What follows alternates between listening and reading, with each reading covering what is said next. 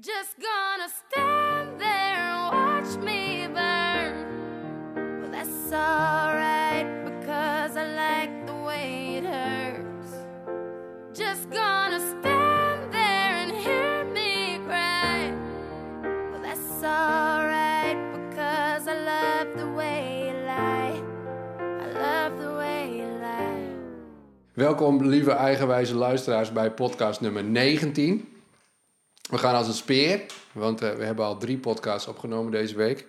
Weet je nog met welke allemaal? Met wie? Kun je dat zo uit je ja, hoofd nog we noemen? hebben gisteren eentje opgenomen met Bert Hadders. Ja? Groningse muziek, eh, muziekmaker en liedjeschrijver. Ja.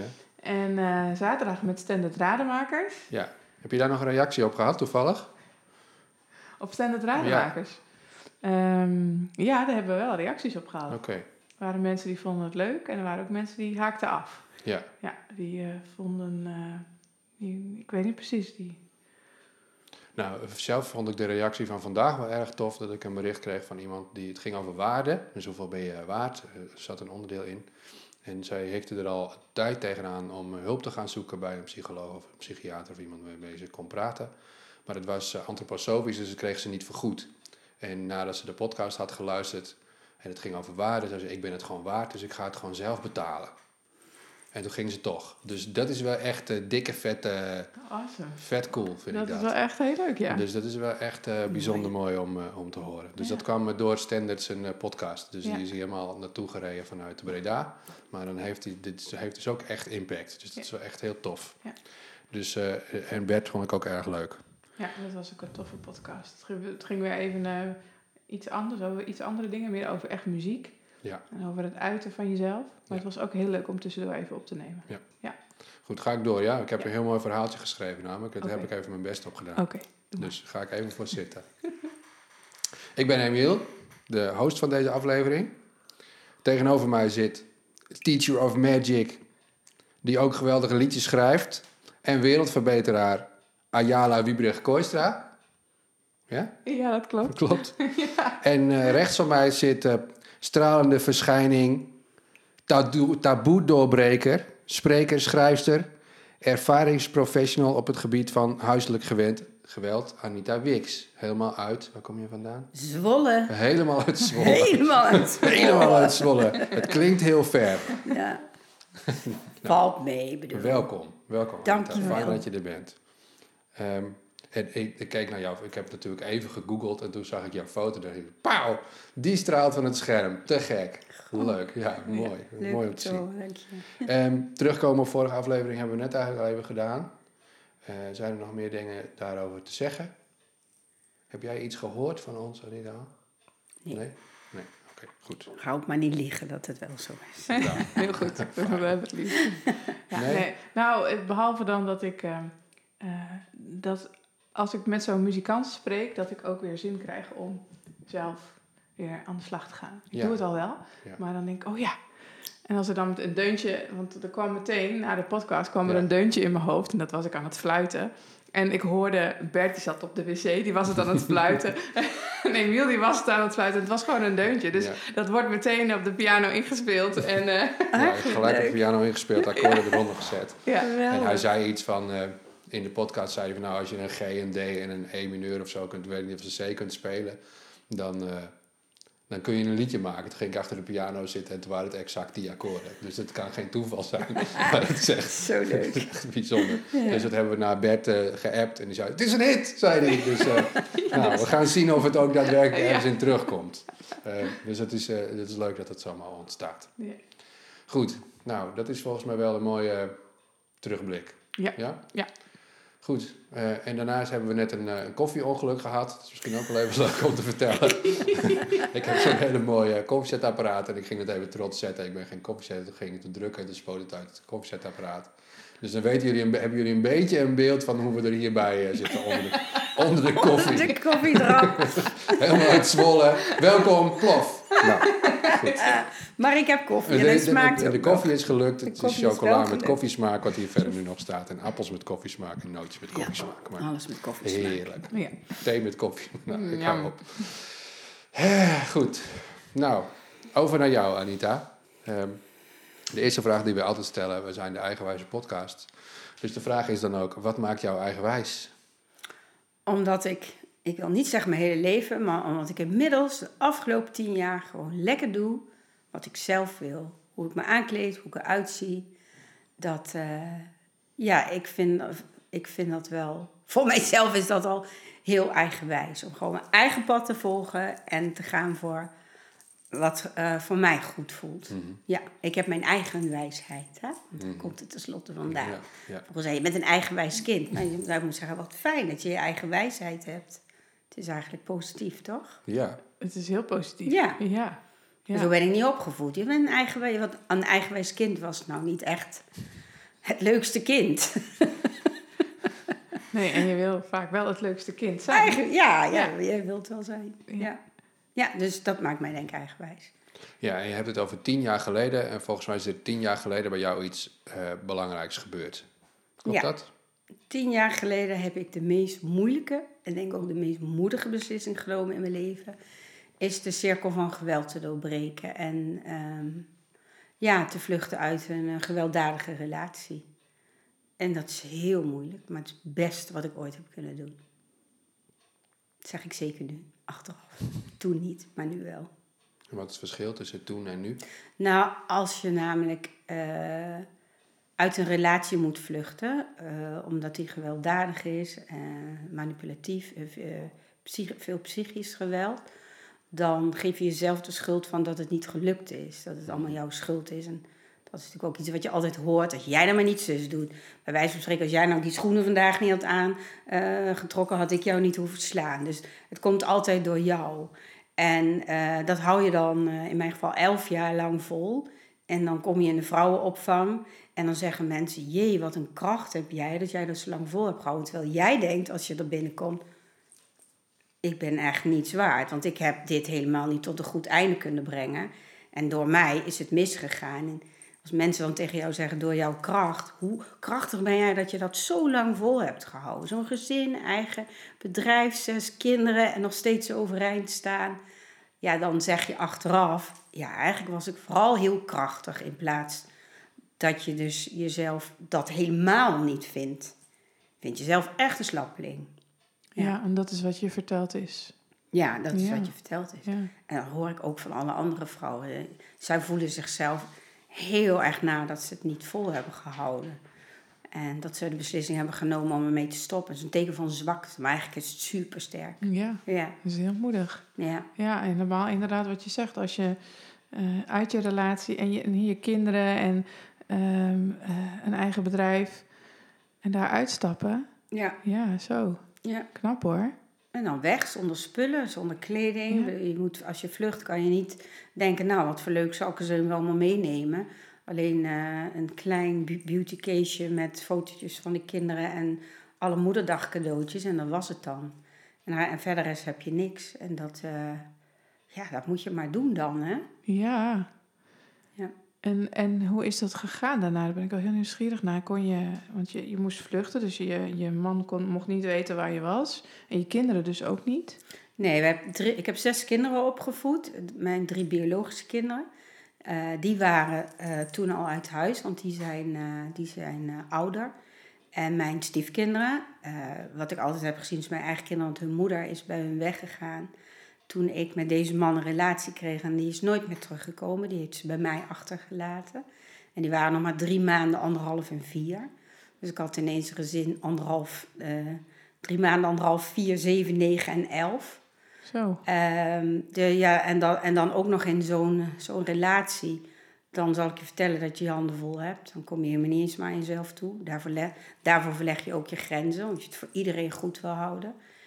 En eh, toen ik eh, besloten te gaan, toen waren mijn, mijn biologische kinderen de deur uit. En de moeilijkste beslissing, anders was ik echt al eerder gegaan, was deze drie kinderen achterlaten. Want kun je het je voorstellen, je hebt een biologische moeder, die heeft jou hier op de aarde gezet. En die zegt, doeg, en die komt nooit meer terug. Die laat je, tot op de dag van vandaag zelfs niet. Hè? Het is inmiddels dan al twintig jaar geleden dat die relatie begon. En dan heb je een nieuwe moeder, die je ziet als je moeder, daar hou je van. Die doet alles voor jou en zij voor jou. En die is dan ook zomaar ineens verdwenen. Die heeft niet eens afscheid van je genomen. dat deed me zozeer. Ik dacht echt, ik kom nooit meer goed met de kinderen. Ja. Dat is heel pijnlijk hoor. Dat, dat je moet beseffen, eigenlijk kan je het gewoon niet maken. Je kunt niet drie kinderen in de steek laten. Nee. Die ook nog een gewelddadige vader hebben. Dat voelt echt heel slecht. Ja. Ik kan me heel goed Ja, voorstellen. maar uiteindelijk is het dan het verhaal van het vliegtuig, zeg ik meestal nu tegen andere vrouwen. Als er iets gebeurt, moet je eerst zelf de zuurstof nemen en dan aan je kind geven. Dus op een gegeven moment kom je er wel tot besef dat als ik niet nu voor mezelf zorg, dan komt het nooit meer goed. En nu zijn inmiddels twee van deze drie kinderen weer terug in mijn gezin. Oké. Dus die hebben uiteindelijk ook afscheid genomen van hun vader. En eh, een beetje rondgezworven. De oudste heel lang zelfs dakloos eh, geweest. Tot hij weer eh, contact kreeg met mij en zijn broer en twee zussen. En nu is het mijn gezin weer vijf. Alleen de jongste, die, die heb ik tot op vandaag niet gezien. Maar ik geloof nog steeds dat dat ook ooit wel gebeurt. Ja. Ja, dus ja, die keuze was denk ik nog de moeilijkste. Bui- buiten alles om, kinderen in de steek laten zonder afscheid te nemen. Ja, zonder uit te leggen dat het niet Ja. hun schuld is. Ja.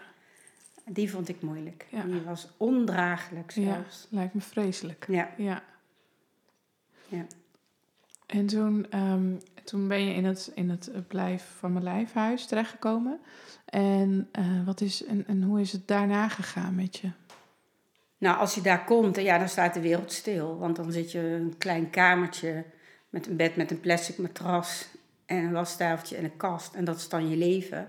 En de eerste drie maanden heb ik alleen maar me, me afgezet tegen wat me was overkomen. Vond ik het ook niet eerlijk. Weet je, waarom ik? Wat heb ik gedaan? Waarom zit hij nog thuis in ons huis met de kinderen? Waarom zit ik hier helemaal alleen? Geen contact met niemand. Je bent heel erg boos. En heel erg verdrietig. Eh, eigenlijk van alle, alle emoties die je maar kunt bedenken. Je zoekt, je zoekt naar antwoorden. Waarom? Eh, nou, ik denk dat ik drie maanden of zo wel gehuild heb. En eh, me vooral dacht, nou, het is gewoon klaar met het leven. Wat heb ik nog voor toekomst? Ik was toen 47. Ik dacht, ja, hoe moet ik ooit nog opnieuw beginnen? Ehm, toen ben ik me gaan, vooral gaan verdiepen. Want je zit natuurlijk eh, in de vrouwenopvang zitten heel veel allochtone vrouwen.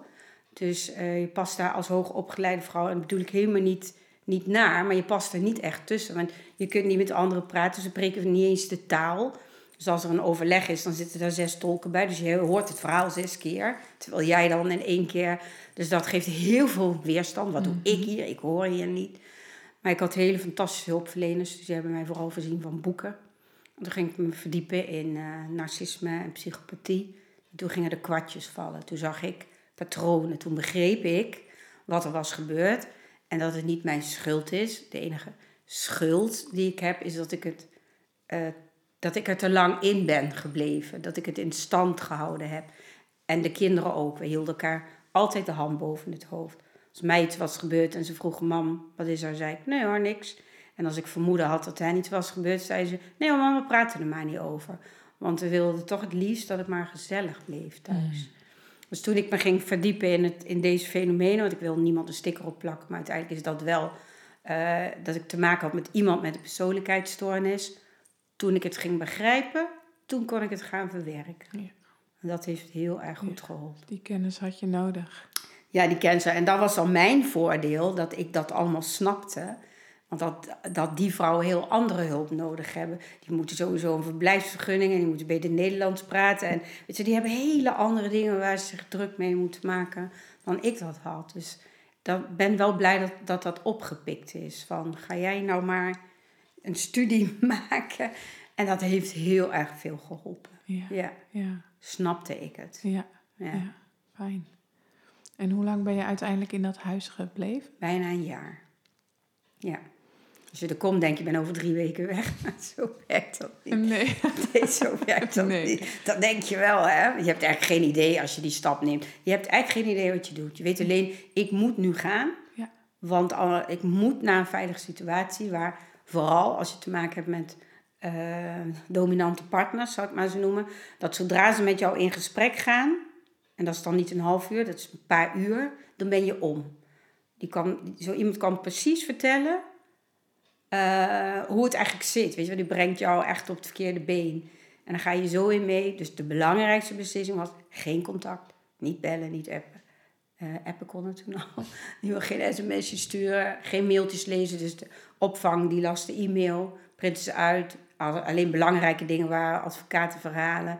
Dan overlegde ze met mij. En alle smeekbeders, boze brieven, want dat wi- wisselt zich af. De ene keer wilde je dat je terugkomt en de andere keer wil je nooit meer zien. Maakte je dood. Eh, dat heb ik allemaal nooit gelezen. Ja. Nee, Nee. dat was dat is het beste wat je kunt doen. ja, en daar ben je tegen in bescherming genomen Ja. door je hulpverlening. En die bescherming heb ik ook, ook aangenomen. Want ik help nu natuurlijk vrouwen met mijn ervaring. En als ik zeg, blokkeer hem op Facebook, Instagram, op je telefoon.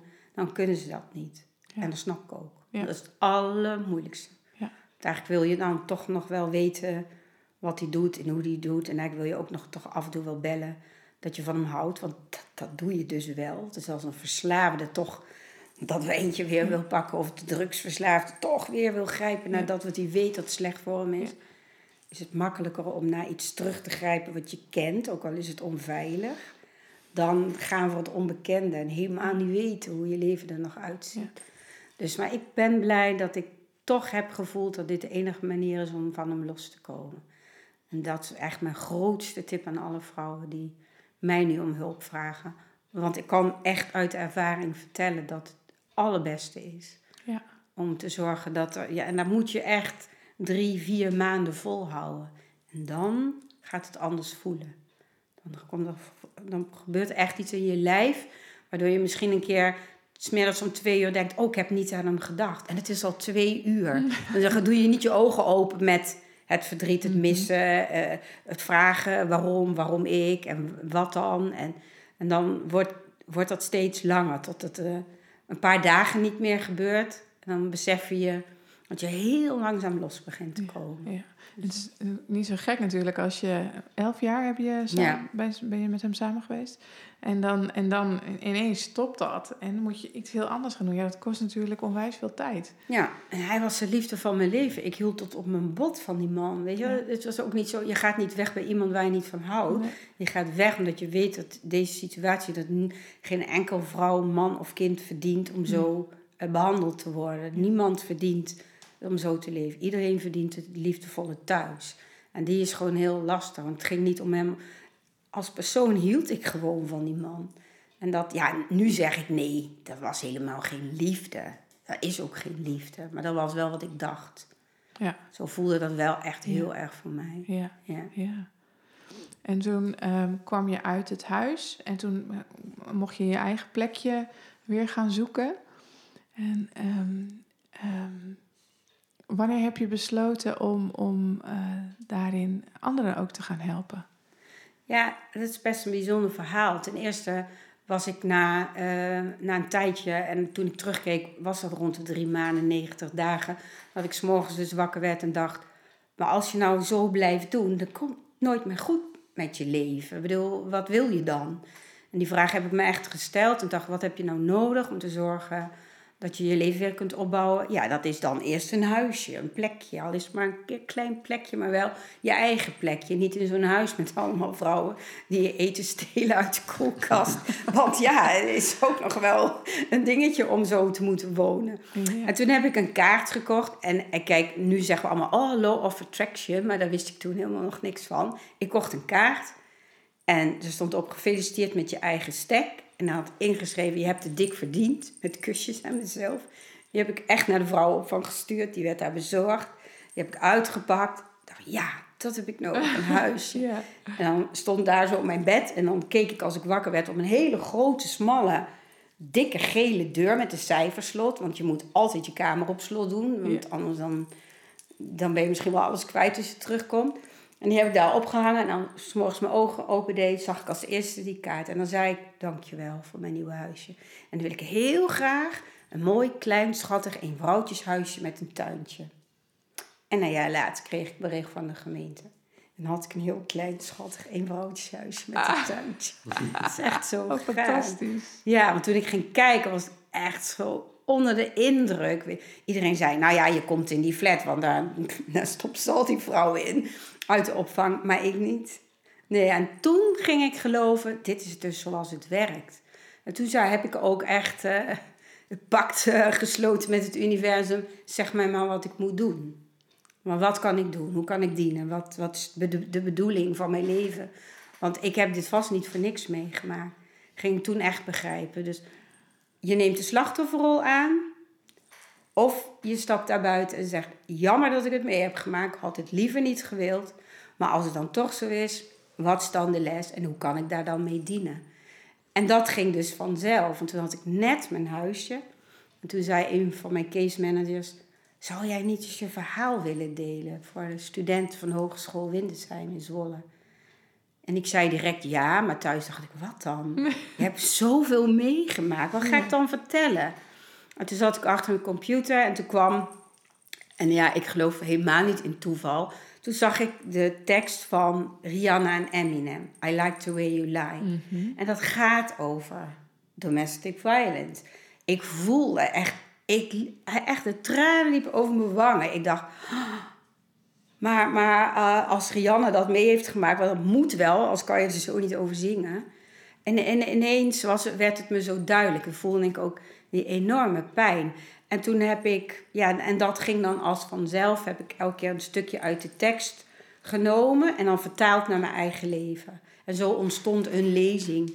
Die, die ontstond gewoon. Dus ik zat toen uh, bibberend op een kruk met zakdoekjes en water het voor te lezen. En vond ik heel spannend.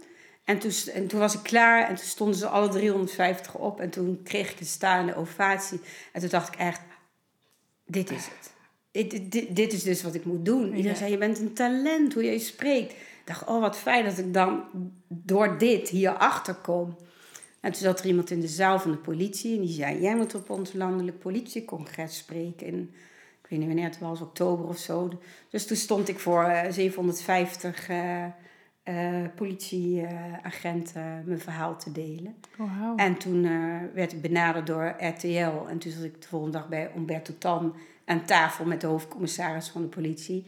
En zo ging het. Ik werd daar uitgenodigd. En ja, ik wist dus ook zeker dat dit de bedoeling was. Want ik heb nooit gevraagd, mag ik ergens spreken? Of altijd, en dat is nog steeds zo.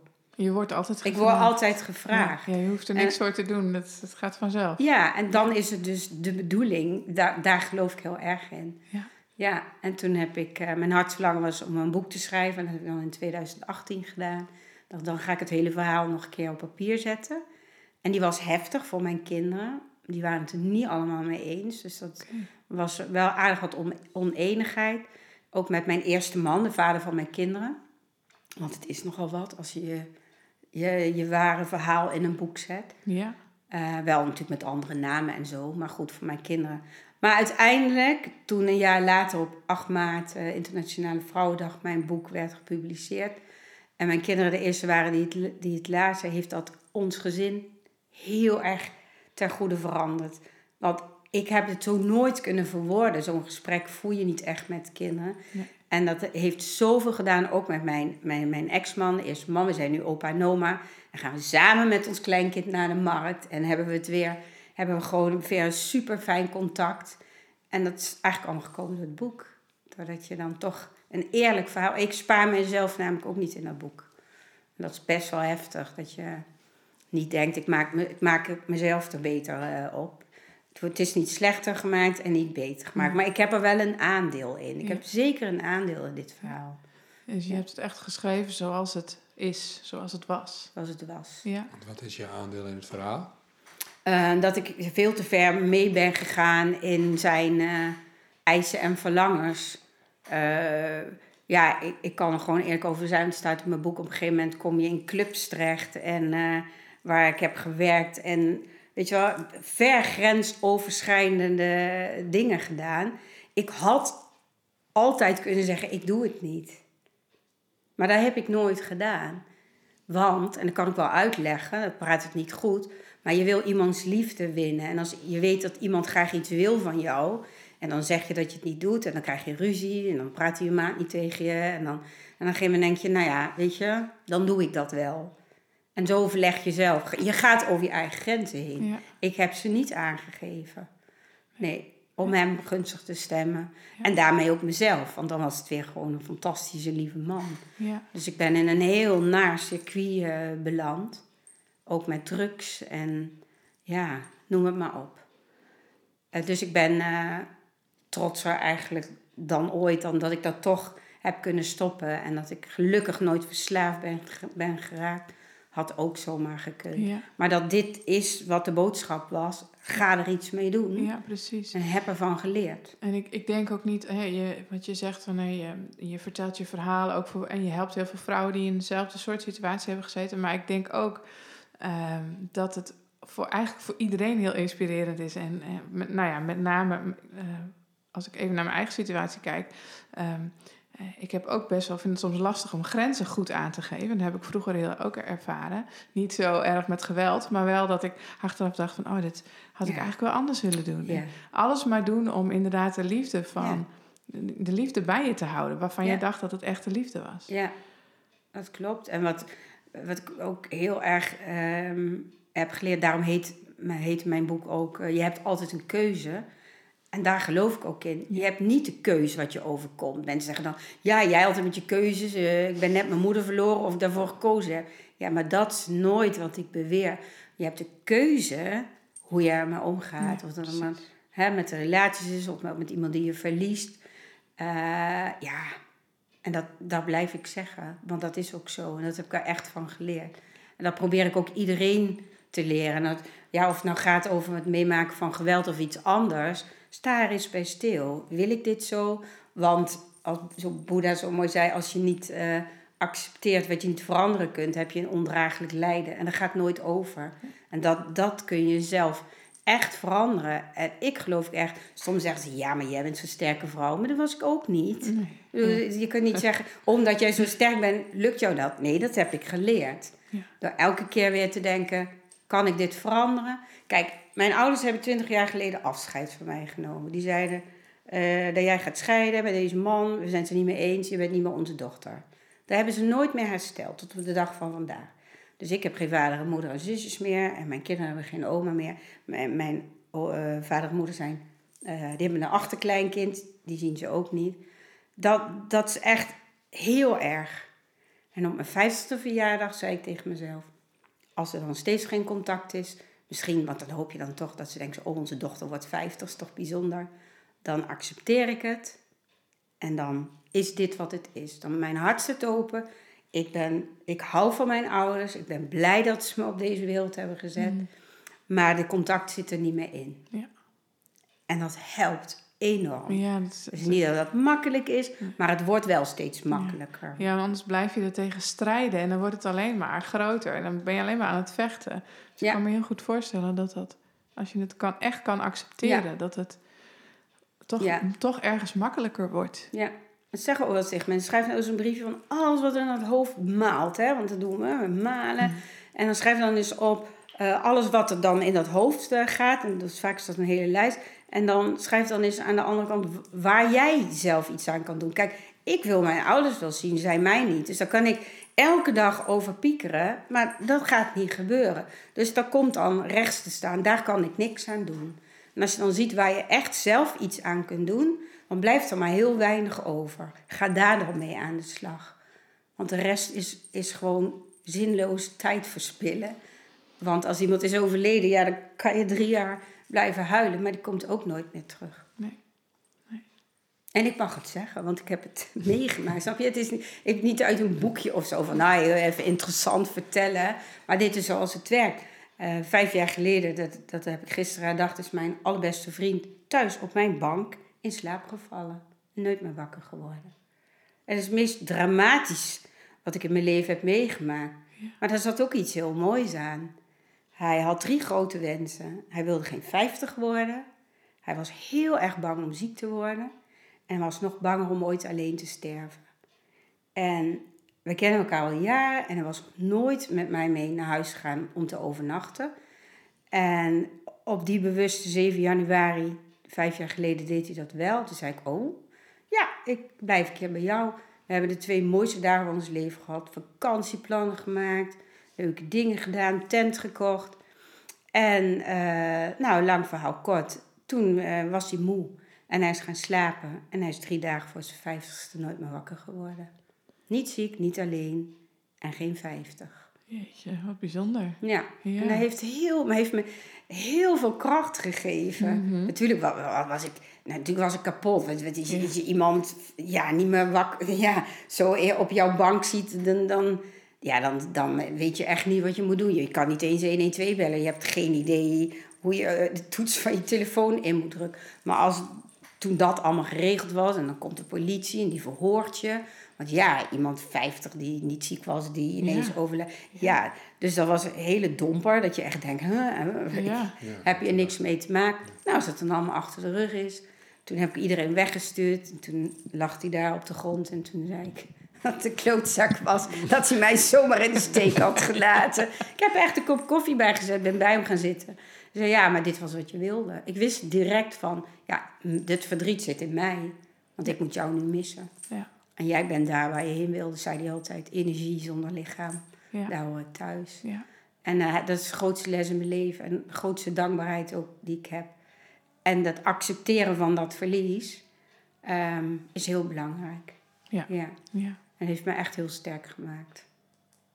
ja, dat geloof ik wel. Ja. Mooi. Bijzonder Maar ik mis hem nog wel heel Ja, natuurlijk. Ik ja. heb, eh, ik heb eh, de tiende, dan zou die vijftig zijn geworden, heb ik met zijn vader herdacht. En dan maken we er gewoon een eh, leuke dag van. Dan zorgt hij voor het gebak en ik voor de zakdoeken. En dan, en dan komt het weer goed. Ja. ja. ja. Ja. Mooi.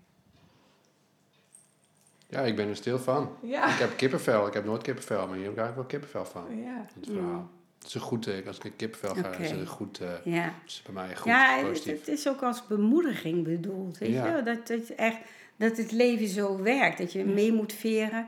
Dat merken we ook nu in deze tijd. Ja, hoe ga je, hoe ga je daarmee om? Weet je wel? Stel je overal je hak tegen in het zand. Ja, acceptatie is eigenlijk het mooiste woord. Want dan heb je gewoon echt een waardevol leven. En alle moeilijke dingen in je leven leren je iets. Echt allemaal. Ja. Soms niet dat je dat direct zo vindt, maar wel achteraf. Ja, het, het Ja. cadeau waar je niet op zit te wachten. Ja. Dus dat, Juist, ja, dat is het precies. mooie. Ja. Ja. Ja, ik moet ook aan de, aan de film denken. Dat is The Perks of Being a Wallflower. Ken je die?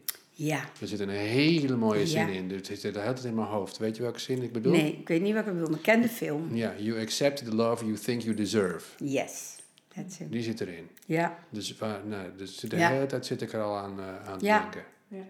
Dus je durft de grens niet aan te geven omdat je denkt dat je dat verdient. ja, En ik eh, ken inmiddels Ja. zoveel van dit soort verhalen van... Nou, de meest fantastische mensen die dan gaan scheiden en uit elkaar gaan... en dan blijken ze tien jaar mishandeld te zijn. En dan heb je het gewoon niet in de gaten of zo. Dat vind ik altijd zo eh, ja. bijzonder. ja, maar dat is ook echt zo. Ik heb nu natuurlijk een nieuw project samen voor een liefdevol thuis. Want ik zou heel graag in navolging van moeder Therese... Nou, kan ik niet, nou ben ik haar niet. Maar waar ik wel heel, heel erg eh, mee eens ben is... je moet niet strijden tegen oorlog. Je moet zijn voor vrede. Dus ik zou heel graag een nieuwe beweging creëren... is dat we nou eens niet allemaal gaan strijden tegen huiselijk geweld... maar dat we zijn voor een liefdevol thuis voor allemaal. Dat we daar, dat we, als we dan allemaal zo denken, en ook werkgevers, ja, ik heb daar echt wel een heel mooi idee over. En dat gaat, daar ben ik heel erg druk mee. Want dat is ook echt wat ik voel. En zeker nu, in deze tijd. Ieder- Al dat strijden over alles, Ja. dat is niet de bedoeling. Nee. Maar dat is wat ik geloof. Hè? Ja. Mhm. Ja, strijden Ja, en- zorgt ergens voor lijden. Ja, Ja, ik snap Ja. wat je bedoelt. En dat is ook het project waar je nu mee aan de slag bent. ja, Samen voor een liefdevol thuis. ja. Ja, ik vind hem heel mooi, want, eh want jij zei eh, inderdaad tegen huiselijk geweld. Dat is wat het, wat het nu is, Ja. geloof ik. Maar dat, dat- als je hem omdraait, is hij veel, eh, eh, ja, is hij veel zachter. Ja, en wel heel krachtig, ja. maar wel veel meer open of zo. En weet je, ik, ik zet me hier al tien jaar met hart en ziel voor in. Maar heel vaak, als mensen horen huiselijk geweld, dan haken ze af. Ja, Want er komt ook, er zit woordje geweld in en dat willen we niet. En huiselijk geweld heb ik altijd raar gevonden, want huiselijk betekent gezellig volgens mij. ja, Nou ja, het is natuurlijk geweld in huiselijke kring, maar huiselijk geweld klinkt voor mij als gezellig geweld. Ik heb altijd gedacht, wie heeft dit zo bedacht? Gezellig onder de kerstboom. Ja, Ja. Ja, nou, toen kwam ook eigenlijk, toen was ik aan het mediteren en toen zag ik steeds moeder Teresa. Toen dacht ik, wat wil je mij vertellen? Zo ging het echt. Toen dacht ik, ik snap het niet. En toen ineens zag ik, ik weet het. We moeten dat anders gaan doen. Want ik wil heel graag het bedrijfsleven benaderen, omdat ik vind, volgens signalering huiselijk geweld, begint op de werkvloer. Daar zitten de meeste mensen langs. Daar durf je niet over te praten wat jou gebeurt. En als je werkgever het weet, misschien word je wel ontslagen. Dus het taboe is heel groot. Dus wanneer nou al die werkgevers, een heel mooi logo voor ontworpen, als die nou allemaal eens laten zien, wij halen het uit de taboesfeer. Wij doen mee aan een liefdevol thuis. In plaats van zeggen, ja, wij willen ons wel inzetten tegen huiselijk geweld. Dat ga je niet zeggen. Maar samen voor een liefdevol thuis, dat is heel anders. Dus als nou alle bedrijven dat zouden doen en uh, aan hun personeel laten weten van, je kan altijd bij iemand terecht om hierover te praten. Dan kunnen we echt iets nieuws creëren. Ja. Daar geloof ik in. Ja, Ja, mooi, dat denk ik ook. ja dat denk ik echt. Ja, want als je inderdaad voelt dat, je daar, als, dat daar wel ergens een opening is en dat je dan wel jezelf. Ja, want iedereen heeft altijd over vroeg signalering. Want hoe vroeger je het signaleert, en dat betekent eigenlijk hoe eerder het slachtoffer zich bewust is waar hij zich in bevindt. Want dat is namelijk niet zo. Je zit erin en je weet dat het niet goed is, maar je kan er ook niet de vinger op leggen. Op een gegeven moment ga je echt geloven dat je dit verdient. Die mooie zin. Dan denk je echt, ja, nou ja, ik verdien dat ook niet. Dus je hebt, toen ik voor het eerste keer van iemand een kaartje kreeg, maar daarop het nummer was toen nog steunpunt huiselijk geweld, nu veilig thuis, lachte ik erom. Dus dacht ik, ja, zo erg, is, zo erg is het echt niet. Dacht ik echt. Dacht echt dat het zo erg niet was. Dus heel veel slachtoffers, die in een situatie zitten, die zien dat zelf niet dat dat zo erg is. Die, want dat gaat natuurlijk ook heel langzaam. Het is niet vandaag, vandaag, morgen. Daar gaat soms jaren overheen. En dan kom jij in de belevingswereld van de pleger, wat ook natuurlijk een slachtoffer is uiteindelijk. En dan ga je mee in zijn denkwereld, in zijn doen. En dan pas je je heel erg aan. En dan denk je dus dat het zo hoort. Ja. Kinderen ook, die denken, ja, bij ons thuis gaat dat zo. En wat zeg jij tegen vrouwen? Want wat ik wel hoor is van, nou ja, ik ben geslagen. Maar ik zei ook niet altijd even eh, aardige dingen. Dus ik heb het ook wel een beetje uitgelokt. Dat hoor je ook wel eens. Wat zeg je tegen die vrouwen? Dat het al absolute onzin is. Ten eerste, niemand mag je slaan, wat je ook zegt. Dat heb ik ook heel vaak gehoord. Ja, als jij dat nou niet had gezegd, of je weet dat ik dat niet wil. En dan ga jij geloven, ja, dat heb ik ook. Maar dat, dat is gewoon pure onzin. Ga eens na. Dat is niet de manier waarop mensen met elkaar omgaan. Dat heeft niets te maken met liefde en met respect. Niemand mag een klap krijgen. Niemand. Wat het ook is wat je zegt. No way. Dan moeten ze echt, dat zeg ik ook echt, en dat, dat, hoor ik heel vaak. Ja, maar ik ben ook. Nee, zo werkt dat niet. Liefde, dit heeft niets met liefde te maken. En als je boos bent op elkaar, loop dan even weg. Maar zodra je de eerste klap krijgt van iemand, en dan meen ik echt, dan weet je eigenlijk al, en nu moet ik weg. Want iedereen die zegt, ik zal het nooit meer doen. Ja, nee, hij is anders altijd heel lief. Zo heb ik het ook gedaan. Gebeurt één keer spijt, tranen, theatraal, huilen, weet ik veel wat, lief schatje. En dan geloof jij dat, want hij heeft dat nooit Ja. eerder gedaan. Tuurlijk. Maar één keer iemand slaan is echt al te veel. Ja. En, en hoe komt het dan dat vrouwen... Ik heb een keer een leerling gehad. Die had, eh, in, ik denk dat ze vier jaar bij mij op school heeft gezeten. Het mbo was dat. Die had in het eerste jaar had ze een vriendje. Nou, die sloeg haar in elkaar.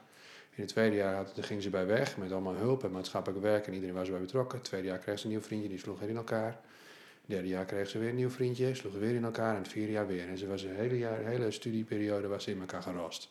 Ja. Hoe, eh, ik heb echt eh, eh, gesprekken met haar gevoerd. Inderdaad, zo van, nou, maar het is niet oké dat hij jou slaat. En eh, dat is geen, heeft niks met... Nou, deze zin ook. Een film gekeken, samen in de les. Ja, Zo. oh. Nou, hopsakee, Oh, you accept the mooi. love you think you deserve. eh, Herhaald. Nou ja, en dan komt ze met nieuwe verkering. En dat is gewoon weer een jongen die er gewoon in elkaar rost. Hoe, eh, hoe, hoe kan dat? Ja, kijk, als je, als, je, als je dit gebeurt, en daarvoor ben ik echt bewust heel lang alleen gebleven. Wat je moet, eerst moet doen, als je dit mee hebt gemaakt, is tijd nemen voor jezelf en gaan oefenen om van jezelf te houden.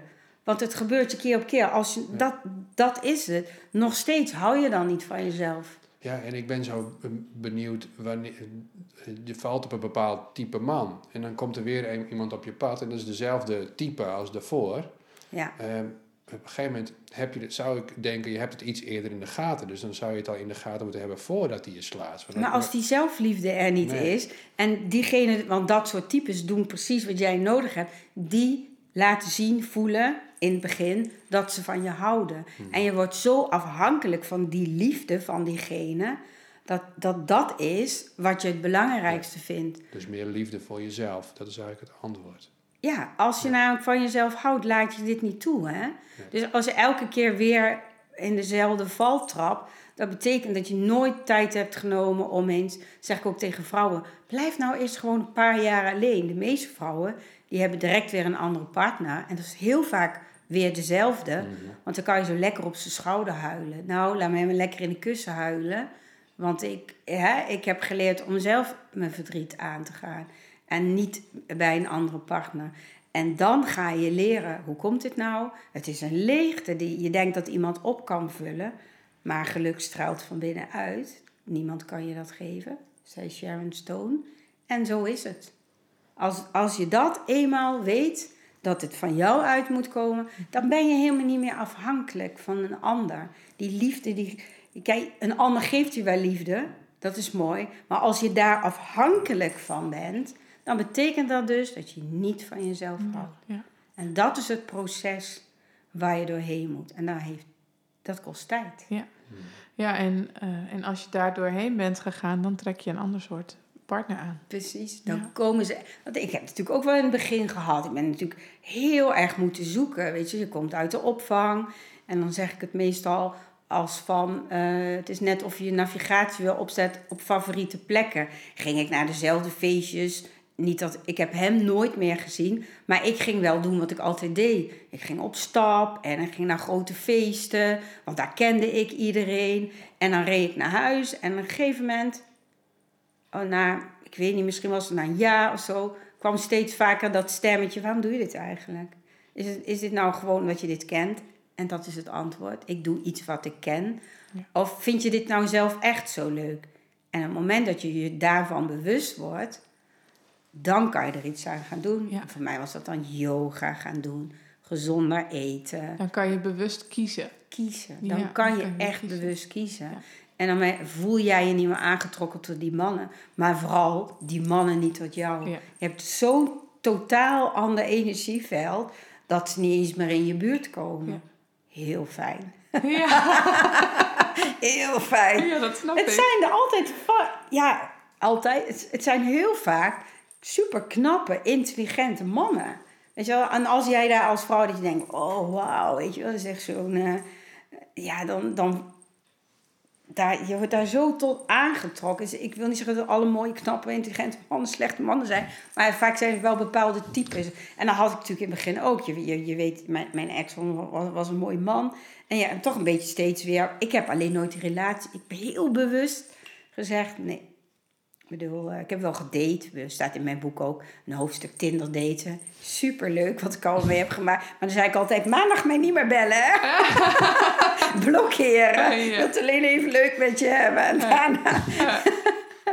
ja, ja zo, zo, ik heb me wel zelf daarvoor beschermd. Ja. Ja, ja. Ja. En Dus heb- geen vaste relatie meer.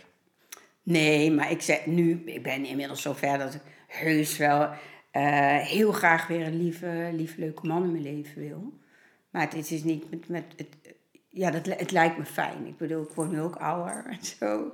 Nee, het lijkt me wel weer eens een keer fijn. Maar ik weet zeker dat dat niet de verkeerde man is. Dat kan, dat kan gewoon Hebben we nog een laatste liefdeboek eh, liggen of niet? Ken je, ken je van Carla, toch? Ja, Carla, Carla is hier geweest. Carla Ketelaar doet, doet die helpt eh, vrouwen met eh, de laatste liefde van hun leven. Dus eh, daar, daarom check ik even, hebben we nog zo'n boek eh, liggen toevallig, dan kon je die mee. eh, Die wil ik even Maar lezen, ja. Carla, als je luistert, even een Ik berichtje ga sturen. luisteren. Ja, Dat ja. is wel even leuk, een berichtje ja. sturen met ook over en weer. Ja. Carla Ketelaar heet ze. Kan ik even, ja, Even checken als jij de even behoefte hebt. Want zij gaat ook heel erg zo van, ja oké, maar wat, wat wil je dan eigenlijk? En Ja, en, en Eh, daar kan ik gewoon geen antwoord op Nee, geven. nou, weet kijk, je, dus, dan dus klopt het dus daarom, elkaar. want kijk, ik ben twee jaar geleden, mijn grote wens was altijd reizen. Dat heb ik nooit gedaan. Dus twee jaar geleden heb ik me mijn backpack opgedaan. Ben ik twee maanden in mijn eentje door Australië gaan trekken. Gewoon geen plan. Weet je, wel. ik ga als mijn geld op is. Ik weet niet waar ik dan ben, maar dan ga ik terug. En dat heb ik gedaan. En, dat, ja, en ik heb twee keer in een weeshuis gewerkt. Weet je wel, ik, ik heb zoveel leuke dingen gedaan die ik anders eh, misschien helemaal weer niet had gedaan. Ik heb alleen maar met mezelf te overleggen. Wil je dat doen? Oké, doe je dat. Mooi. Ja, en dat- ja dat, dat brengt je wel heel veel. En dat was ook heel inspirerend voor jonge mensen. Want ik heb natuurlijk in Australië heel veel jonge mensen ontmoet... die zoiets hadden van... Oh, je kan op je 56e nog steeds je eentje backpacken. Oh, wij willen alles doen voor ons 30ste, want dan is het leven voorbij. Nee hoor, dat kan ook nog als je 60 bent of ouder. Ja. Als je gezond bent natuurlijk. hè. Ja, ja. Dat is wel de voorwaarde. Maar goed, dat geldt ook als je jong bent. Je kunt niet doen als je niet gezond bent.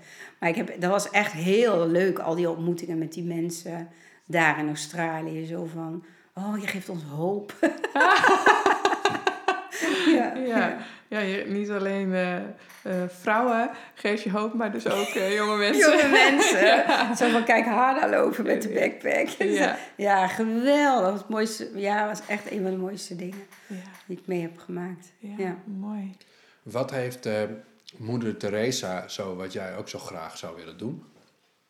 Ja, vooral leven vanuit liefde. Alles is liefde. Als iedereen leeft vanuit liefde zonder oordeel. En die is heel moeilijk, maar daar oefen ik echt me echt heel erg op. Want natuurlijk, ik heb zelf van alles meegemaakt. En eh, als nu iemand zegt, ja, ik heb ooit eh, in een club gewerkt of ben ooit naar een club geweest.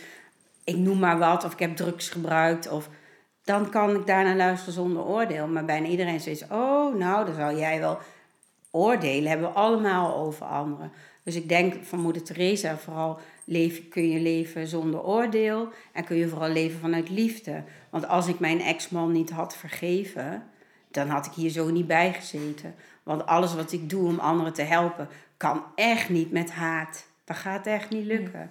Als dat eronder zit, Weet je wel, ook ja, mijn tv-optredens, natuurlijk kreeg ik steeds via via dat ik dat deed om hem een hak te zetten. En dan snap ik wel dat hij niet begrijpt dat het niet zo is.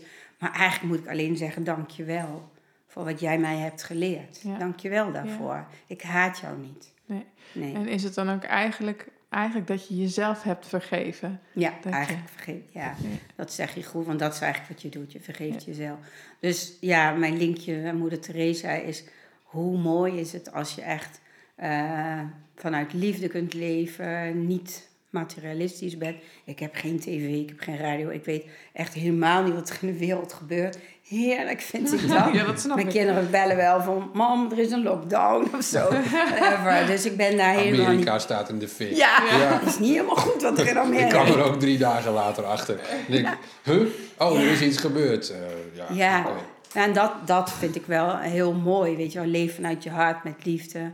Help andere mensen. Je krijgt dan vanzelf ook hulp. Weet je, wel, als dat de manier is waarop je leeft. Ook al ben je boos op iemand, probeer het dan met liefde te benaderen. Ja, je mag best boos zijn. Tuurlijk mag je Ja. boos zijn. Is niet, ja, maar eh, als ik echt heel boos ben over iets, dan ga ik naar de spoorlijn. En als de trein eraan komt, schreeuw ik de longen uit mijn lijf. Net zolang tot ik geen stem meer heb.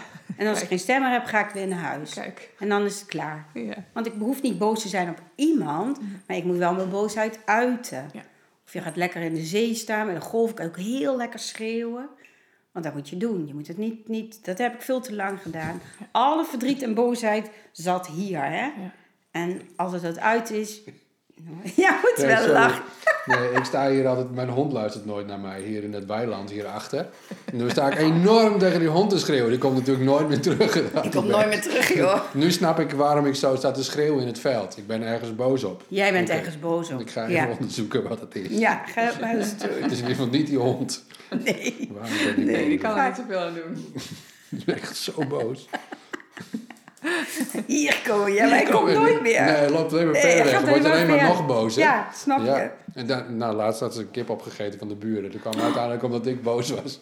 Ja, zie je nou? Ja, ja, ik zou ook niet terugkomen. Blaffend en gierend achter die kip aan. Nou, dan hebben we Nou, toch... goed. Goed. Ik ga een keer zonder hond eh, schreeuwen in het weiland. Dat Ja. ga ik doen. Tegen Lekker is het. Het is echt uit. fijn. Ja, Ja. Ja, lekker uiten. ja uiten. Eh, ja. Een metalband spe- spelen lijkt me dan ook heel lekker. Ja, Zanger van de lekker, metal- eh, schillen met je hoofd zo helemaal. Bengen. Er, verstaat nee. lekker niemand wat van. Ja, precies. Ja, maar het is wel heel gezond. Ja. De emoties moet je gewoon uit. En janken ook. Toen, Maar- toen- ik ben echt toen ik niet naar Co- Costa Rica ga. Ik heb echt drie dagen... Ik heb een foto van mezelf gemaakt. Schrok er gewoon van. Ik leek wel 80. Ik dacht, Oeh, verdriet doet wel veel met je. Ja. Dat is heel, heel confronterend. En, maar ik dacht wel, ja, ik heb het gewoon nodig. Ik moet Maar gewoon huilen. Ik denk dat dat meer met je gaat doen als je het in je houdt. Ja, als ik nou heel stoer was geweest en, en ja, ik had natuurlijk mijn project. Ja, even, ik ben er niet. Ik moet even dit doen. En eh, had ik ook wel kunnen zeggen, nou, ik zal laten zien dat ik een goed leider ben. En dat ik gewoon doorga. Nee, dat voel, die behoefte had ik ook niet. En dat is wel dit proces van die jaren. Dat je weet, oké, ik moet hier ook aan toegeven. Ja, vroeger was het altijd... Mijn vader, als er iets was, dan zei hij altijd... Stil maar, zondag gaan we barbecuen. Ja, zo ben ik opgevoed. Ja. Vooral niet je over emoties praten. Nee. Dat is niet de schuld van mijn ouders, want die weten niet beter. Maar het is wel de bedoeling dat je gewoon je verdriet uit of je boosheid. Ja, Alleen niet naar iemand.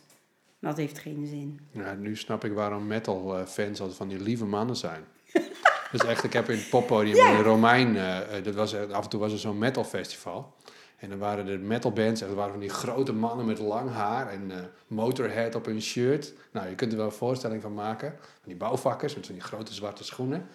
En die vroegen dan altijd, eh, meneer, ik was 18 denk ik of zo. Meneer, eh, de drankjes op in, eh, zijn in, op in de kleedkamer. Mogen we alstublieft wat nieuwe? Een artiest, hè? Dat was een grote met. En daarna stond hij te schreeuwen op het podium, jongen. Geweldig. Dus dit valt echt een kwartje zo van. eh Ja, dit zijn is... zulke lieve. Zijn, Ja. Metal fest- festivals worden ook heel graag georganiseerd. Want dat zijn hele, ze gaan helemaal los op de dansvloer. En ze gaan helemaal. eh, ze duwen elkaar. En er is wel eens een bloedneus. En dat is Ja, allemaal maar oké. toch... Maar toch zijn ze heel beleefd. Dat is zo fijn.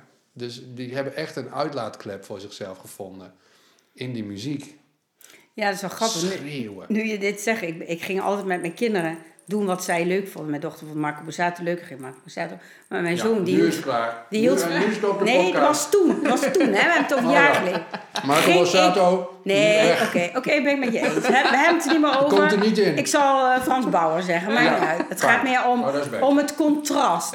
en dan ging ik daarna met mijn zoon naar het Gelredome, naar zo'n hardcore feest, want dat vond hij leuk. Ik dacht, ik doe met iedereen iets wat jullie leuk vinden.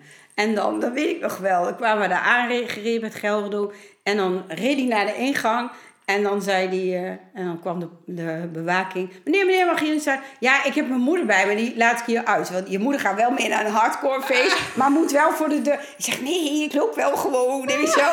Nou, en dan gingen we daar naar binnen. Ik vergeet het nooit meer. En nou, dan gaat er ook heftig aan toe. Maar ik vond het gewoon fijn om mijn zoon te zien genieten. Daarvoor ging ik. En op een gegeven moment kwam er een band en niemand was het daarmee eens. En al die 30.000 man, die gingen zitten. En dan vond ik zo, die, die, die deden die moe, die gingen niet schreeuwen. Die lieten zien dat ze het er niet mee eens waren. En die gingen heel rustig zitten. En dacht ik, wauw, wat een verbroedering hier. Weet je wel, Ja. terwijl het allemaal van die... Iedereen is in het zwart en het ziet er niet echt heel prettig uit. Maar er was wel iets tussen hun. En toen dacht ik, oh, dat is ook wel een mooie les. Weet je wel, Ja. dat je niet moet oordelen, dit zijn allemaal Nee. uh, mensen. Dus ja, toen heb ik eh, staan hakken op een uh, hardstylefeest. Awesome. Cool. Ja, het maakt niet uit hoe je eruit ziet. Nee, Nee. dat sowieso. Ja. Nou, Ja, goh, Ja. ik praat veel, hè? Ja, dat is, Nou, gelukkig is het een podcast. Dat is Oh, oh, dat was Ja. de bedoeling. Ja, het is de bedoeling. ja, Ja. het is de bedoeling. Het is heel fijn. Gelukkig. Nou, dit is wat we van iemand eerder geleerd hebben. Dit is een leeglopen interview, is dat. Dan zeg je gewoon, eh, mhm, wat vind je ervan? Nou, dan loopt iemand zo helemaal leeg. Vertelt gewoon een uur. Ja, Heerlijk. Ideaal. Ik kan echt blijven praten, ja. Ja, nou, kom maar op. Het is heel Daarom interessant. ben ook spreker, hè? Dat is Ja, ook... precies. Maar eh, ja, ik vind het gewoon altijd fijn om te vertellen. Dat, eh, ja. Ja. Zeker als het, ja, als het ook nog nuttig is voor andere mensen. Die denken, oh, wauw, ja. Misschien moet ik dat ook zo doen. Of misschien heb ik hier iets aan. Dat is Ja. natuurlijk En zit er ook een heling in het vertellen? Door het te vertellen word je elke keer weer een stukje... Ik denk nu niet meer, maar al die honderden keren dat ik op een podium heb gestaan, zeker de eerste twee jaar, dat ik altijd in tranen naar huis schreef, want elke keer greep het me weer aan. wat ik wel altijd doe, eh, ja, ik nu ook een beetje op het podium, is ik tune altijd in. Ik begin bijvoorbeeld altijd met dat liedje. En dan ga voor mijn gevoel ga ik dan terug naar 1999, waar dit verhaal begint. Dus ik kan het ook nog steeds vertellen met de emotie die ik had, met de pijn en met verdriet. Eh, dus dat is heel mooi. Alleen zodra ik dan klaar ben en in de auto stap, dan is het. Inmiddels is dat weg. Dan ben ik eigenlijk vooral heel blij en dankbaar dat ik het mogen doen. Maar de eerste twee jaar, dan had ik er heel zwaar mee. En ik dacht toen wel, ja, dit is een verwerking. En dat, het, ik heb verder nooit therapieën of EMDR of wat dan ook gehad. Dit vertellen op dat podium, dat heeft mij echt heel, heel Heb erg je, ook een, heb je ook een liedje die je weer terughaalt naar het nu? Ehm, nou, dat is eigenlijk... Ja, er zitten in mijn presentatie meerdere Nee, nummers. Maar nee, niet, niet specifiek wat jij bedoelt. Nee, dat heb ik niet. Nee. Nee. Nee, want eh, hij ankert je zeg maar om terug te gaan naar die tijd. En ik denk, is het, een, het is gewoon een idee. Is het ook een idee om gewoon aan het eind weer een liedje te maken die je gewoon weer terughaalt? Dat die en een eh, terugbrengt, maar ook weer terug naar het hier brengt. Ja. Dat je voor jezelf gewoon in de auto aanzet, oké, nu kom ik weer terug naar het nu.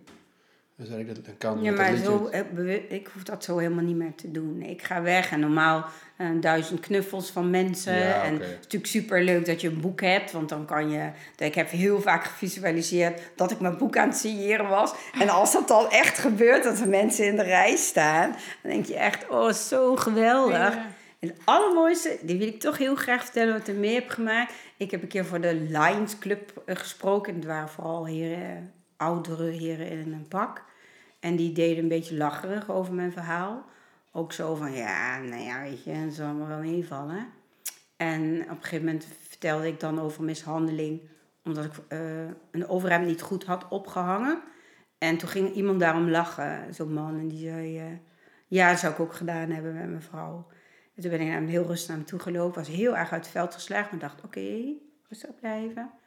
Ik zei, oh serieus? En toen ik dus opgenomen ben in het ziekenhuis met verwondingen. Dat, dat had je ook gedaan bij je vrouw? Nou, dat was dan toch niet zo handig dat ze dat gezegd. Maar ze werden steeds stiller. En daarna kocht ze allemaal mijn boek. En het allermooiste was dat één man in tranen zei... Mijn zus heeft mij dit jaren verteld dat haar dit is overkomen. Ik heb haar nooit geloofd. Wil je alsjeblieft lieve woorden in dit boek schrijven en ik ga morgen naar haar brengen en mijn excuus aanbieden. Want jij vertelt exact hetzelfde wat zij mij ook vertelde. En ik heb het nooit geloofd. En toen dacht ik, ja, hoe mooi is dit? Dan ben ik echt, daar ben ik dan echt heel erg blij mee. Ja, dus Ja. het is voor iedereen een waardevol verhaal. Ja. Weet je? Het gaat niet het gaat vooral over niets is wat het lijkt. Je kan aan iemands buitenkant niet zien wat er daadwerkelijk van binnen gebeurt. Nee. Dat kun je gewoon niet zien. Nee. Dus ehm, da daar, er staan geen bordjes op mensen hun hoofd. Nee. En soms kun je jaren, wat je ook zegt, met een masker lopen. En eh, eh, heel veel mensen hebben in tien jaar nooit gezien hoe ernstig on- de situatie bij ons was. Ja. En stel, ehm, stel je hebt een vermoeden van iemand eh, in je omgeving die, eh, die in zo'n situatie zit. Wat is het beste wat je kan doen? Ik zeg altijd, je moet zaadjes planten. Slachtoffers van geweld in welke vorm dan ook hebben zaadjes nodig. Dat betekent dat je, wanneer je waarom vragen, die zijn mij gesteld. Waarom ga je weg bij die vent? Weet je, waarom laat je dit aandoen? Waarom? Maar een waarom vraag zit altijd een beschuldiging. Dus kijk, en iemand die eh, in een geweldsituatie zit, die zit, die noem je dan de cirkel van geweld.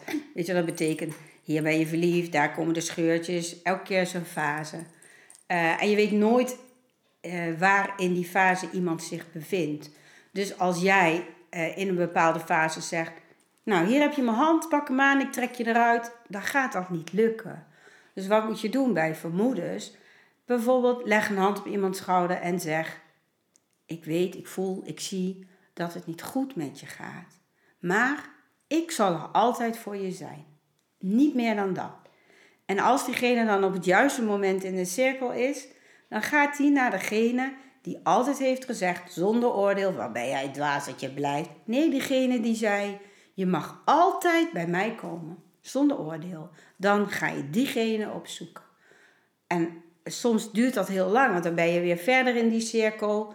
En dan, als je maar blijft volhouden om te laten weten dat jij er bent, daar help je iemand mee. En niet door te zeggen, nou dan ben ik veilig thuis wel, of dan zal ik wel dit of dat voor je doen. Het gaat niet werken. De drugsverslaafde kan alleen maar afkicken als hij daar zelf aan toe is. Ja, precies. En, en dat is echt eenzelfde gevoel. Als jij er niet aan toe bent, kan niemand jou eruit trekken. Dus je hebt mensen nodig die altijd laten weten, voelen. En vaak iemand aankijken, hand op de schouder en aankijken. Die voelt al wel, oh zij snapt mij, zij, zij, zij Ja. weet het wel. Of hij, want het komt net zoveel bij mannen voor. Hè? Dan praten we nu altijd wel in eh, vrouwen dit meemaken. Maar voor mannen is het natuurlijk ook ehm vreselijk om mee te maken. Ja. Schaamte is dan nog groter. Ja. Dus dat is echt mijn allerbeste tip. Heb je een vermoeden? Denk je dat er iets is? Laat het dan weten in de vorm van dat je er zult zijn. Of dat je het begrijpt. Of dat. Kijk, als je, als je buren elke dag ruzie wordt maken, dan, dan ga je gewoon aanbellen. Ik weet dat mensen dat moeilijk vinden, maar dat, dat zouden we wel moeten doen. Van ja, het is heel vervelend, maar Ja. het is wel naar wat ik hier hoor. Kan ik iets voor jullie doen? Ja. En niet zo, wat, wat gebeurt hier? Dan schreeuw je zo, rustig. En het is ook, dat is ook moeilijk, want je bent dan bang, ja, wie weet wat die met mij doet Ja, of zo. Maar ja, daar gaat dit, mijn hele project Samen voor een Liefdevol Thuis over. We moeten oog hebben voor elkaar. We Ja. moeten niet doen of het niet bestaat. En we moeten ook niet bang zijn om vragen te stellen of om mensen te willen helpen. Alleen maar met ons blik of ons gebaar. Mhm. Ja, mooi. Ja, ik zit, nu je dit zo vertelt, ehm, ik heb, eh, ehm, nou, hoe lang is dat geleden? Zeven, acht jaar geleden woonde ik in een ehm, rijtjeshuis en dan, dan zaten, eh, wij zaten in het midden en het buitenste huis zaten nog twee huizen tussen. Daar, daar woonde ook een stel en die mensen konden vreselijk hard ruzie maken. Dat was echt, eh, echt, nou, je kon ze gewoon horen schreeuwen en Ja. met de deuren slaan. En dat, ik vond het zo heftig. Maar ik, ik heb er nooit naartoe durven gaan. Nee, dat snap ik ook. Het is, eh, en ik wist dat er, er waren andere buren die dat dan wel deden. Dat wist ik ook. Maar dat je echt denkt, oh mijn hemel. Zo, de energie, de energie kon je al helemaal, twee huizen verder kon je hem al helemaal voelen.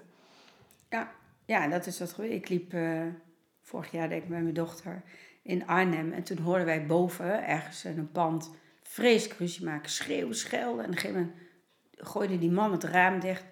En we zeiden, we bellen 112. En mensen stonden allemaal zo te kijken naar het geschreeuw. Gaan jullie daar de politie voor bellen? Bemoei je er toch niet mee? Ja. Ik zei, nou, ik weet niet. Dit is een missie in mijn leven. Als ik nu door zou lopen... Politie gebeld, die kwamen, gaan in gesprek. Die vrouw doet dan open, je weet precies wat er gaat gebeuren. Die vrouw doet open, zegt nee, nee, er is niks aan de hand. Weet je wel? En we hadden al gezegd, ik wil echt dat je naar binnen gaat. Ik wil echt dat je, dat je iets doet. Nou, ja, hebben ze gedaan, komen ze terug. Ja, dit gezin is wel bij ons bekend. En eh, Mhm. nou ja, oké, dat is dan niet aan mij. Nee. Maar het is wel mijn taak om dit te melden. Ja. En niet zoals al die andere mensen dachten, nou, daar ga je toch niet, niet mee bemoeien. Ik bedoel, laat ze lekker. Je weet echt helemaal niet eh, hoe dat is. Ik had wel gewild dat mensen het wel hadden gedaan. Ja. Ja. Dat heb ik heel erg gemist. Toen ik in de vrouwenopvang kwam, waren er 22 meldingen over ons gezin. Bij de politie. School, sportvereniging, buren. En je hebt nooit iemand gezien? Nee. Die zei niet, dan gaat het wel goed met ik heb jullie. het laatst nog meegemaakt. Ik heb laatst nog met twee meisjes uit mijn, eh, heb ik jou ook verteld. Eh, Twee meisjes uit mijn eh, schoolklas. Ook een melding gedaan. En ja, we noemen een melding. Ik zie die meisjes gewoon, die worden gewoon verwaarloosd. Hebben geen internet. Hebben geen, moeten, nou zeker nu, gewoon internet nodig. Geen laptop. Is altijd zonder stroom, laders kwijt. Ja, dat zegt genoeg, hè? Kleren vies. En wat Ja. doe je dan? Nou, ik ben docent op die school, dus Ja. ja. ik moet gewoon zelf oplossen. Daar komt het gewoon op neer. Dus ik heb, het ik heb het gemeld en gezegd van nou, volgens mij is er iets niet goed. Volgens mij klopt het niet, volgens mij moeten jullie er even wat eh, aan doen. Dus Ja. ja. het is niet mijn taak als docent. Maar dat is het dus uiteindelijk wel. Dus ehm, Ja, ik nou ja, denk wordt gewoon wel. niet opgepakt. Ja, dat is. Dat is kijk, eh, mijn, mijn dochter zei dat ook heel mooi. Als je een pakketje stuurt of eh, eh, naar iemand stuurt, je hebt track and trace en dan hou je het in de gaten wat er gebeurt. Als het dan niet aankomt, dan hé, hey, wat is er gebeurd? Dan ga je na, waar is het misgegaan? En dan begin je daar opnieuw. En dit is eigenlijk hetzelfde. Je meldt iets, er wordt niks mee gedaan. Ja. Ja, eh, waarom komt dat niet aan? Dan ga je terug. Wat moeten we dan doen? Ik denk dat het als docent heel erg moeilijk is. Maar als ik dan hoor dat het op school en weet je wel, heel vaak door de kinderen is vermeld en dat daar nooit iets mee is gedaan, ja, dan blijft er toch wel heel veel Ja, dat is liggen. wel een goed idee. Track, track and trace systeem voor je melding. Ja, voor je melding, Ja. precies. Ja, Dan kijken ze wat, wat gebeurt er dan met, met die melding. ja.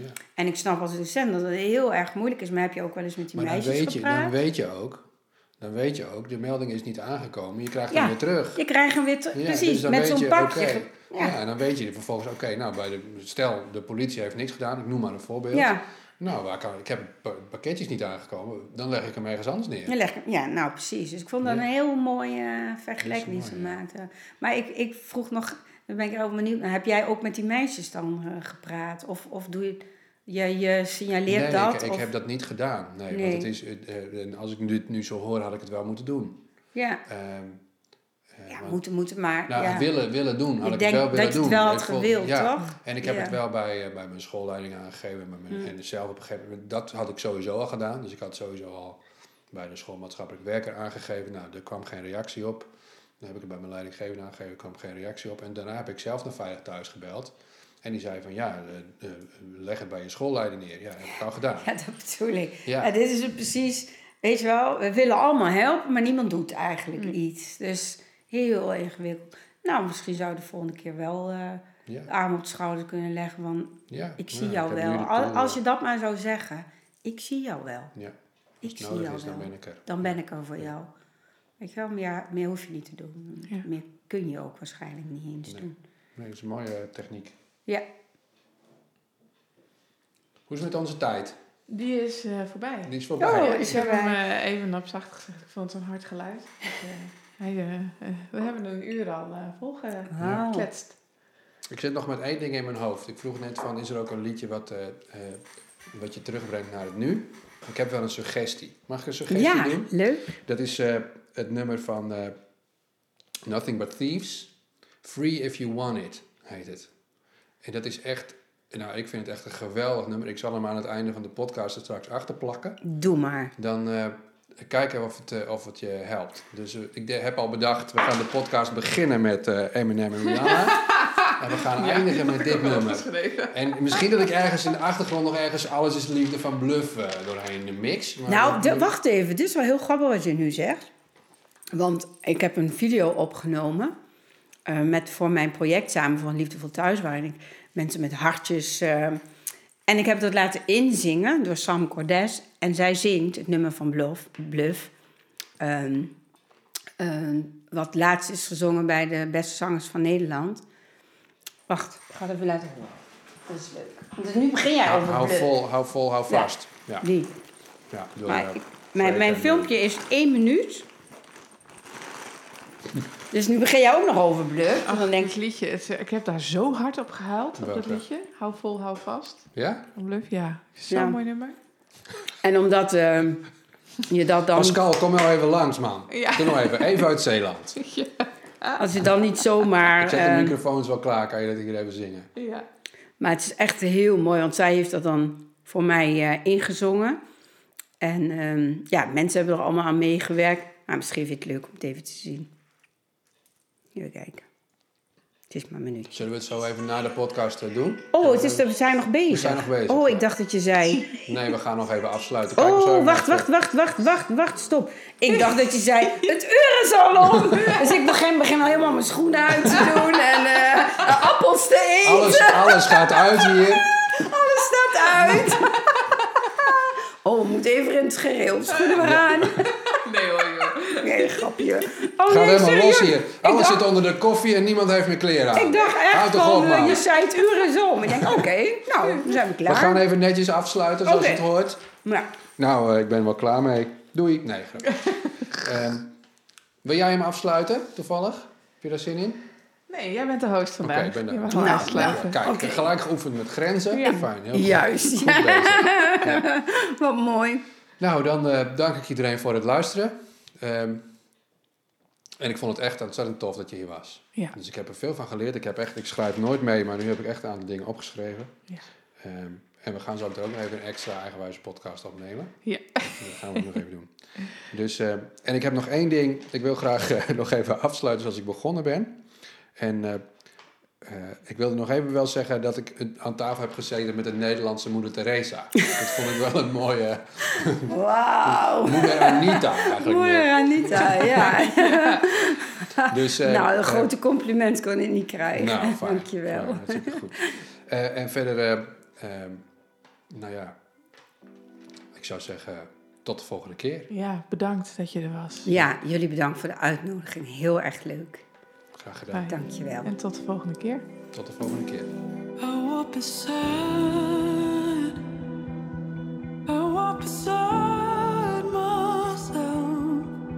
To see